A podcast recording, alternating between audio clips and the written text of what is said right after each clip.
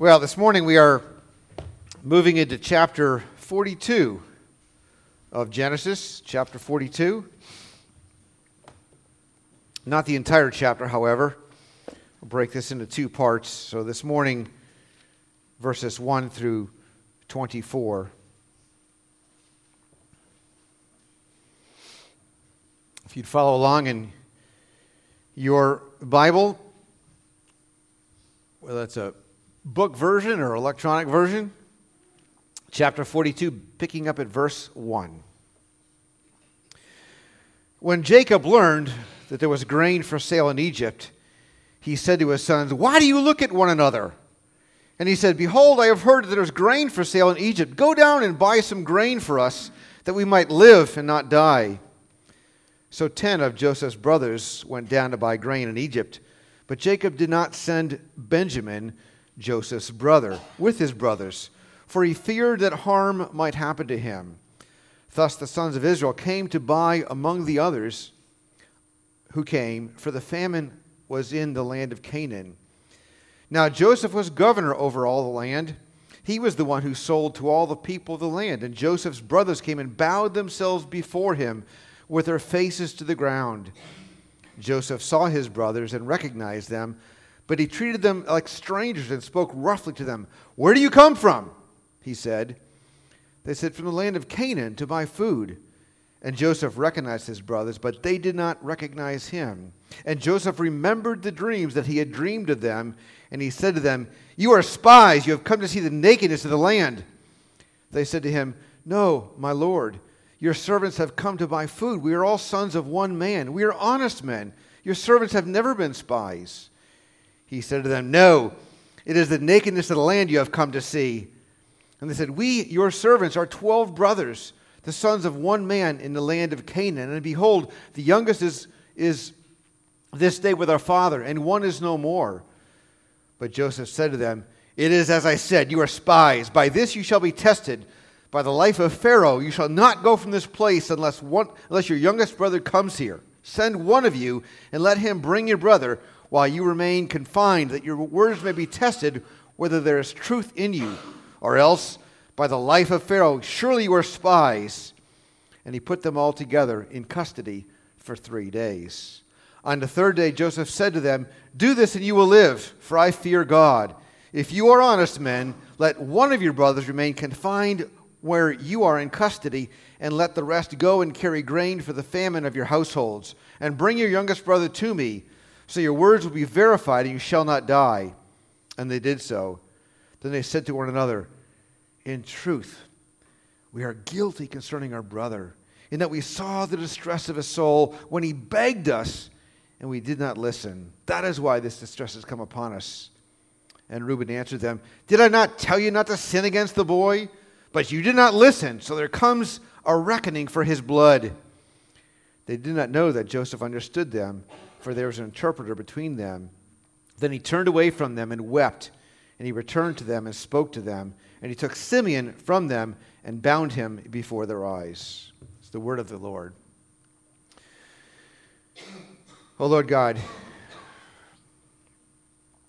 we thank you for your word, this revelation of yourself and your will and all that you've done through history to redeem for yourself a people holy in Christ, justified by the blood of the Lamb who was slain for our sins.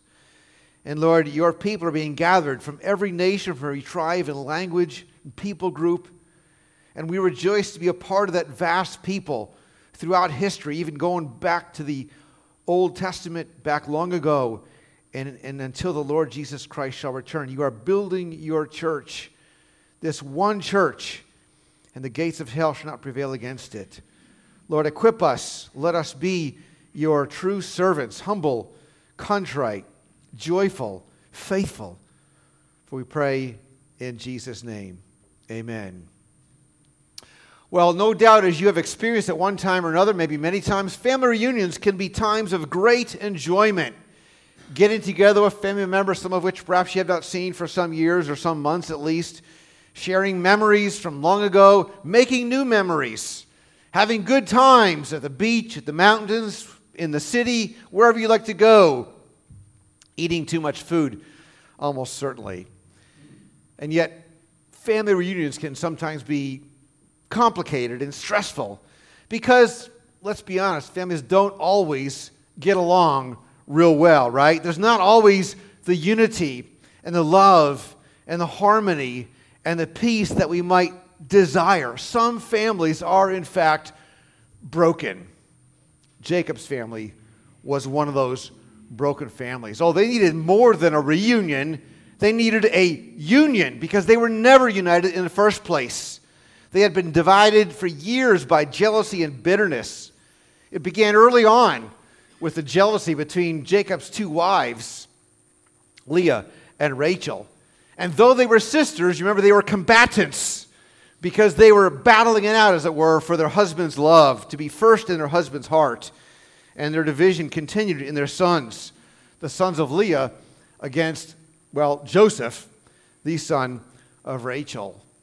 And now 20 years or so had passed since his brothers cruelly cast him away and rejected him and sold him off to a foreign land to be a slave. And the family division seemed like it would be forever. Joseph living the rest of his days in Egypt, his brothers in Canaan, the family never to be brought back together, never to be reconciled, never to be reunited. But God, right? Those two words. But God had spoken through Joseph's dreams. God had revealed that Joseph would someday rule over his family. The clear implication of that is Jacob's family must come together. Joseph must come together with his brothers again, right? It's interesting, at least, that Joseph, as governor, as prime minister, never sought to never sought out his family, never sought to make contact with them or go back there. Maybe he was waiting on the Lord to act. We don't know. But regardless, that time was now. This is a, a key pivotal chapter in this whole narrative concerning Joseph and his brothers and Jacob. A key chapter. And remember that from for some time now, the scene has been exclusively Egypt. If you think about this as a, as a, as a movie, the scene has been Egypt. Jacob's, oh, sorry, Joseph's issues, Joseph's life in Egypt. There wasn't even a word in the previous three chapters about Jacob and his family back in the land of Canaan. But suddenly, out of nowhere, so to speak, in chapter 42, verse 1, the scene changes. Again, think of a movie and suddenly the scene is an entirely different scene. Now we're looking back at Jacob in Canaan. From Joseph, now back to Jacob. And that should give our, get us our attention. It's like, Wow, something's happening, something's coming. God is about to act, okay? Now, in the previous verse, the last verse of chapter 41, we're told that, this, that the famine was severe over all the earth, okay? Over all the land. It was a vast, devastating famine, which means Jacob family Jacob's family, all the way back in Canaan, was suffering. They were running out of grain. They were about to starve to death, okay? But Jacob heard that there's grain in Egypt. He heard the rumor, he heard the news, okay? And yet his boys weren't very quick to act, right? They were standing around, it seemed, with blank faces, like those vultures in the jungle book. Remember them? Asking each other, What are we going to do? The others say, I don't know, what you want to do? And so the father said to them, Why do you look at one another? What do you expect? Grain to fall from the skies? Do something. Don't just sit there looking at each other. Go, go, go. Get out of here. Go to Egypt. Buy some grain. Take care of our family. What Jacob didn't know is that his sons had guilty consciences, at least concerning the word Egypt. That was the place they had sent their brother over two decades ago, and they had no idea what had happened to Joseph. Was he alive? Was he not? They had no idea what was going on with him, but it probably wasn't pretty. So, were they willing to go someplace to secure grain? Probably, just not to Egypt. Nevertheless, they obeyed their father and made plans to travel to the last place they wanted to see, a bit like Frodo and Sam traveling to Mordor, right? The very last place they wanted to go to. But one of the brothers wouldn't travel with them. Benjamin, of course. Not by his choice. Benjamin was plenty old enough, plenty strong enough. He was a grown man. He could have gone. But because Jacob didn't want to send him. It's very significant. Okay? Because Benjamin was, in Jacob's mind, the only living son of Rachel, his favorite wife, his loved wife. Okay? He believed that Joseph was dead. He wasn't about to risk Benjamin's life. But was he willing to send the other sons? Yeah. What's that say? See, he was still treating Leah and Rachel differently. He was still dividing the family, he was still making a distinction. And Jacob himself, the father, the patriarch, was contributing to that family division as he had for many, many years. And he would eventually have to face this problem. Because for the family to come together, each one of them would have to deal with his own part in that family division. And so often we think, Truth be told, if only my spouse would change. If only my kids would get their act together. If only my teacher, if only my friend, if only my pastor, if only that person would get their act together. But how have you contributed to the division and the contention and the lack of unity? And what have you done about it? In the Sermon on the Mount, Jesus said, Hypocrite, first take the log out of your own eye. Self examination, remove your own log, and then you will see clearly to remove the speck out of your brother's eye. And so the sons of Israel went to Egypt. And lo and behold, Joseph was governor over the land. He was the one who sold to all the people of the land can you imagine? Of all the possible rulers in the world, Joseph. How perfectly ironic. These brothers couldn't possibly have imagined that their own brother, the one they hated, the one they rejected, the one they threw into the pit and ultimately sold into slavery, that Joseph had become the second most powerful person in all the world, and that Joseph had control over the world's food supply, and that he was the one to whom they would come and make the request for mercy. Oh, they didn't know yet it was Joseph. But Joseph recognized them and Joseph had 20 years to think about the fact that he had begged his brothers for mercy and for his life. And yet they cold heartedly closed their ears and rejected his pleas.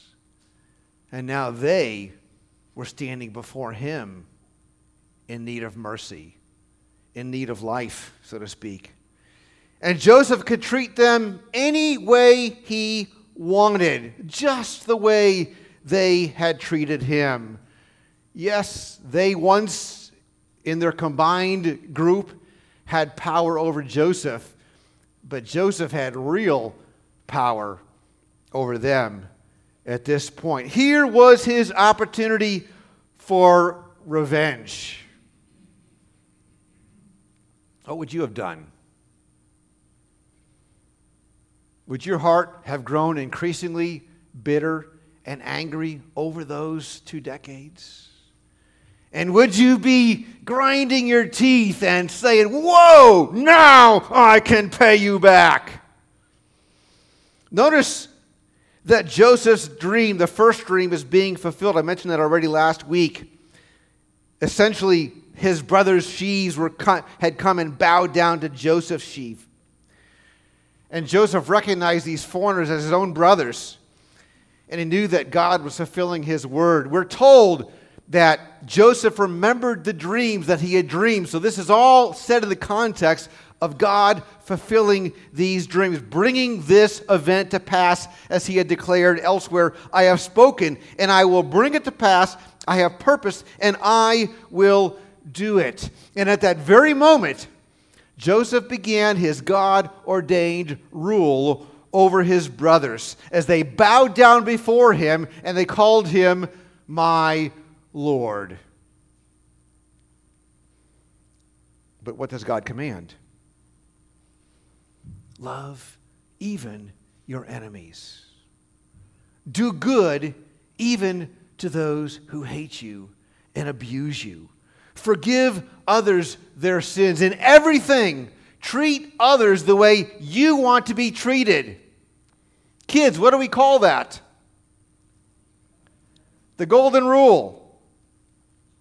So, how hypocritical, how hypocritical would it have been for Joseph to deny mercy to his brothers when he once so desperately wanted mercy from them? You see, vengeance is for God. What's for us? The golden rule to love even those who abuse us. You see, in God's kingdom, to rule is not to exercise tyrannical, cruel, self serving control over people. Headship doesn't, make, doesn't mean making demands and manipulating others for your own benefit. For God's people, in God's house, in God's kingdom, headship or rule is exercising giving to one another and, and exercising self sacrificing service, even as Christ, Lord, and king and master and what? Head of the church and ruler over all things, gave himself, sacrificed himself. He was the suffering service, the servant, the Lamb of God. He said, I didn't come to be served, but to serve and to give my life as a sacrifice for many. He didn't come to take but to give, not to demand, but to sacrifice in love.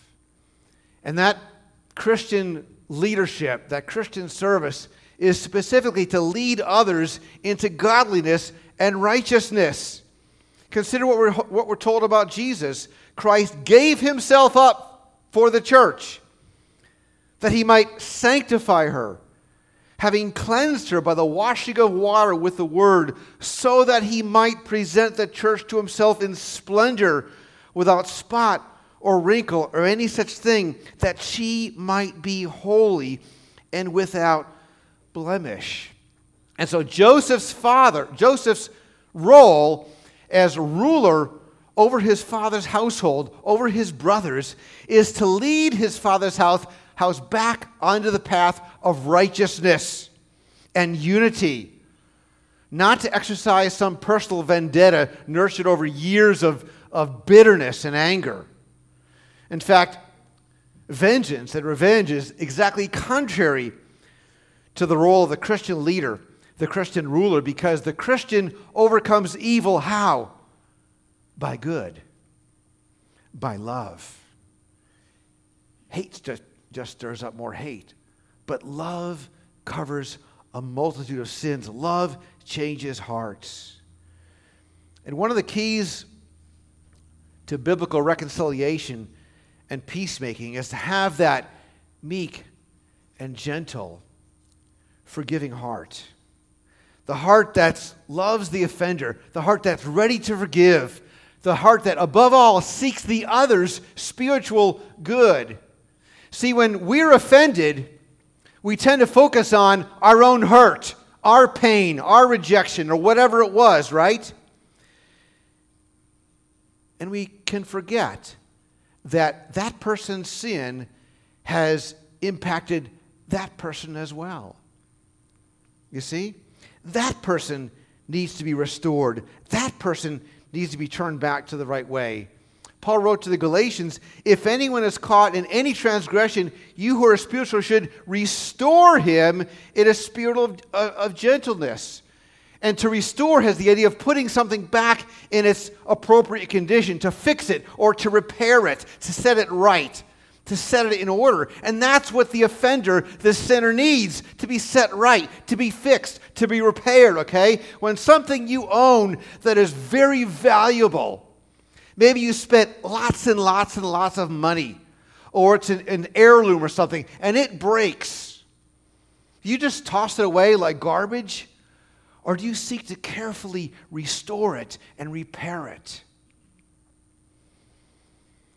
See, when there's an offense, both parties have needs, not just the offended. You see, the offender actually has the greater need because he is the one who sinned. She is the one who's broken or out of order. Both have needs. And did you hear me? The offender has the greater need. So, nothing Joseph's doing here in this chapter is meant to punish his brothers. Rather, his purpose is to lead them back onto the path of righteousness, or really, maybe for the first time in the case of them. To guide them to the right way, because his purpose as God's servant ruler is to lead his family into unity, into oneness. And that means they must first recognize and confess their sin. Repentance is essential, it is, to family reunion and reconciliation. And Joseph has a plan to do just that. And so, one of the keys to his plan's success is that he not reveal his identity. They didn't recognize him yet, and he wasn't about to tell him who he was.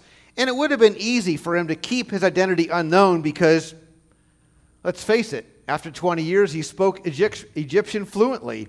He dressed like an Egyptian. He acted like an Egyptian, okay? And they hadn't seen him since he was 17. Now he was late 30s. He had matured and changed.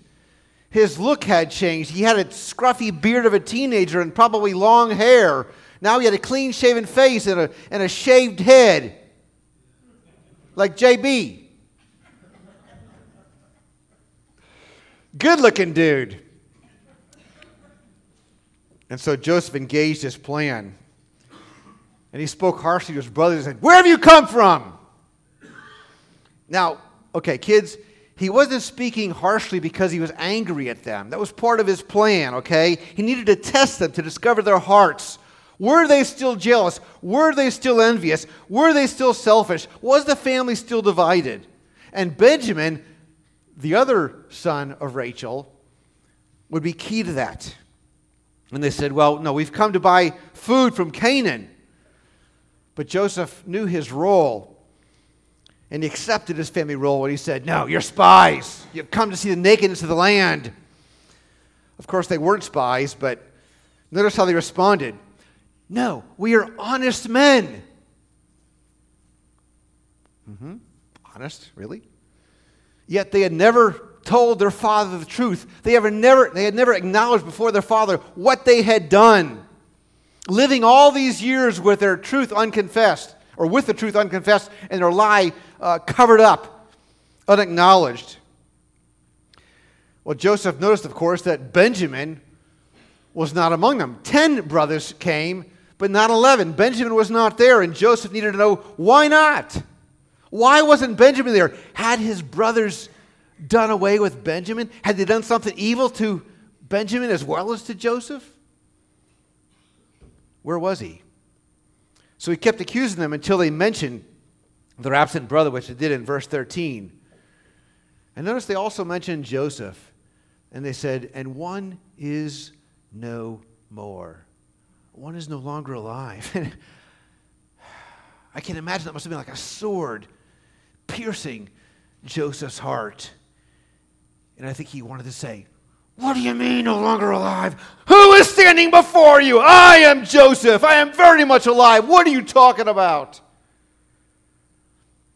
But Joseph had learned self control through years of suffering. And he was committed to his family's good, much more so than his own self interest.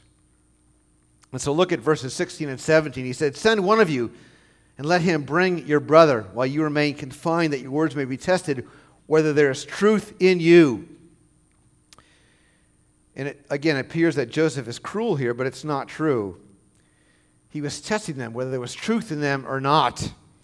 See, they had to come to the point where they would confess and admit their sin, that they might actually become men of truth. Maybe suffering in an Egyptian prison, they would have remembered how they threw their brother into a pit and caused him to suffer greatly. And they laughed at his pleas for mercy and mocked him and scorned him and sent him off to be a slave in Egypt. Maybe then their consciences would accuse them. But on the third day, Joseph changed his plan, or maybe this was his plan all along. And he said in verse 18, verse 19, let one of your brothers remain confined where you are in custody, and let the rest go and carry grain, bring it back to your family. Well, they had come for grain, of course. They told, they told him that. Therefore, traveling that distance, they probably had a pretty great need for grain at that point. Joseph knew this famine was very severe. And so one man would not, did not have enough, uh, did not have enough strength, did not have, did not have the right uh, donkey, whatever it was, to carry adequate supplies home for their father's household. And Joseph was concerned about his family. So all of them would then be allowed to return home except one who would be imprisoned. And so the men were clearly troubled and concerned. But you see, this is the brilliance of Joseph's plan. Because the ten brothers had no reason to believe that their father would actually send Benjamin back to Egypt to the danger that was there as the ruler of Egypt demanded. Which means that their brother, the one left in Egypt, might actually spend the rest of his life in prison in Egypt. And would those brothers be willing to sacrifice the one brother that they might be safe? That they might live. And the Holy Spirit used this to convict them of their sin. Verse 21 In truth, we are guilty concerning our brother. We saw his distress. He begged us. We did not listen. What you sow, you shall reap the Bible says, Be sure that your sins will find you out. And so Reuben spoke up and he said, Did I tell you not to sin? This is now the reckoning for his blood.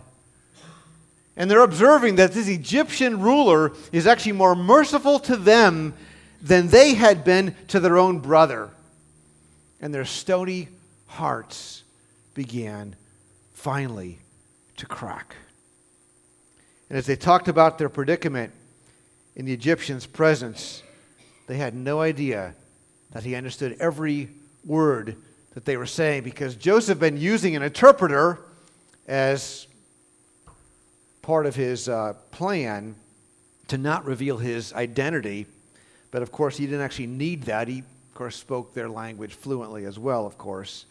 And when he heard their words, their acknowledgement of their guilt, he turned away and wept.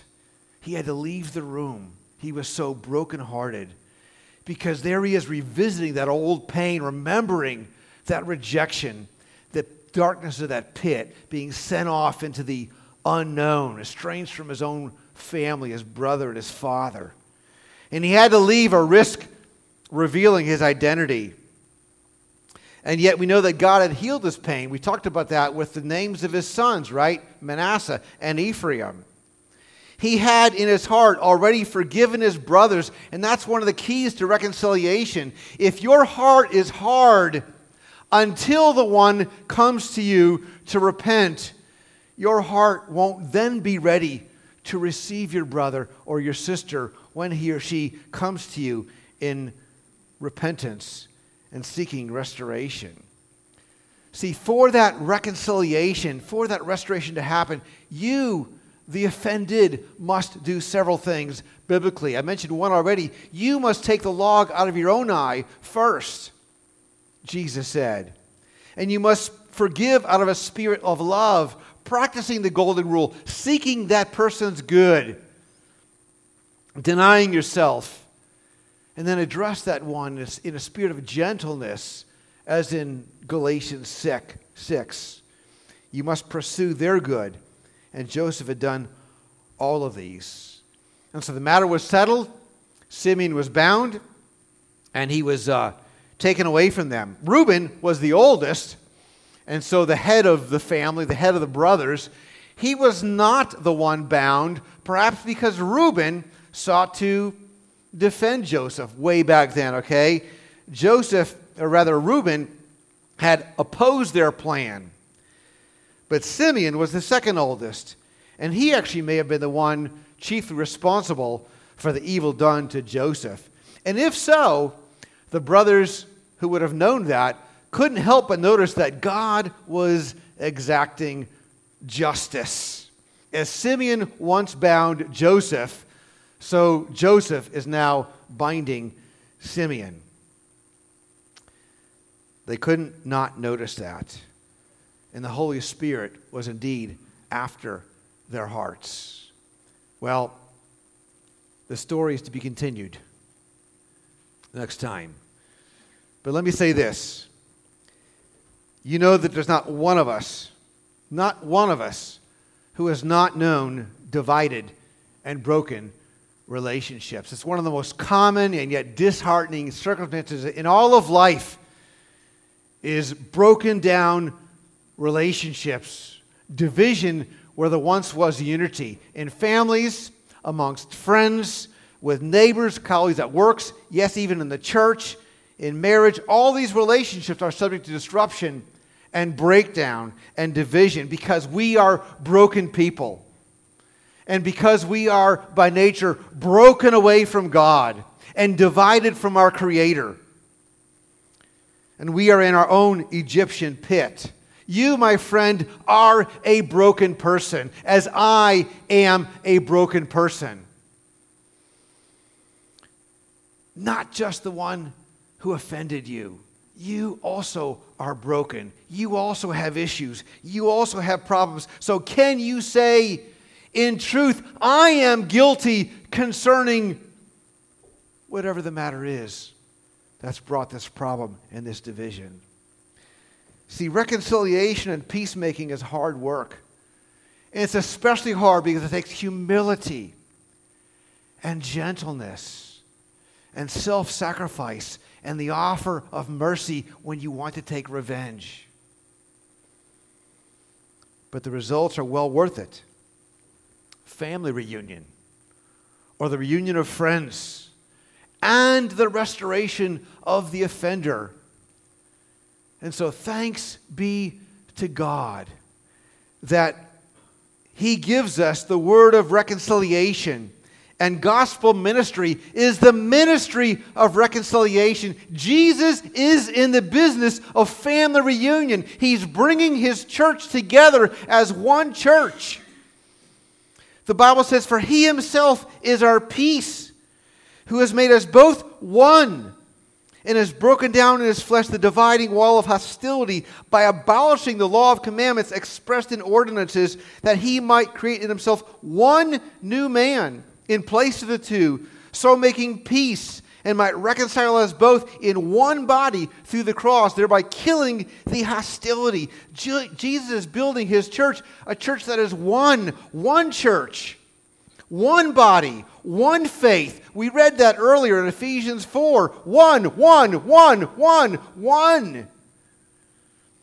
It's sin that divides. It began with Adam and Eve, that woman you gave me.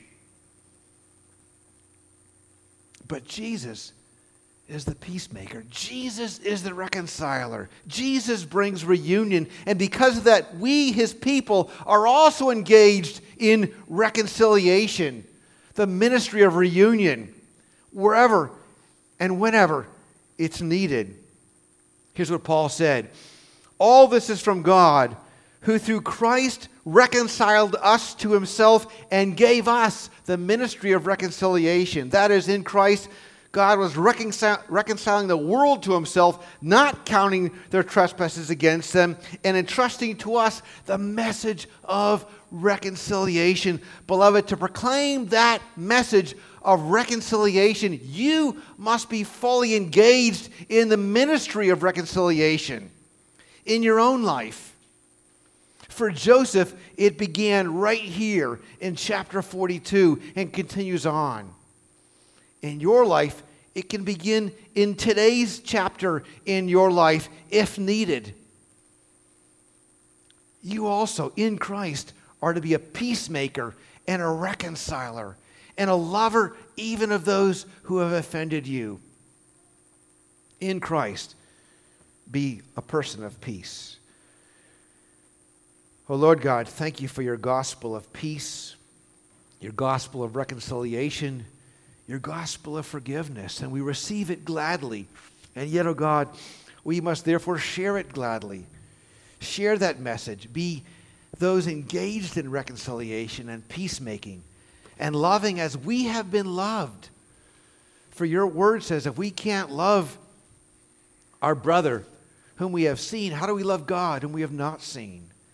Indeed, if we have forgiven, if we have been forgiven of our transgressions, we must forgive others. We, we, we say that in the Lord's Prayer every single Sunday. So let us be humble. Let us recognize that we also are broken people. We also are transgressors. We also are sinners. We also are offenders. And let us be in Christ because of your gospel, because of your work, O Holy Spirit, also engaged in the work of peacemaking wherever it's needed. And we pray it in Jesus' name. Amen.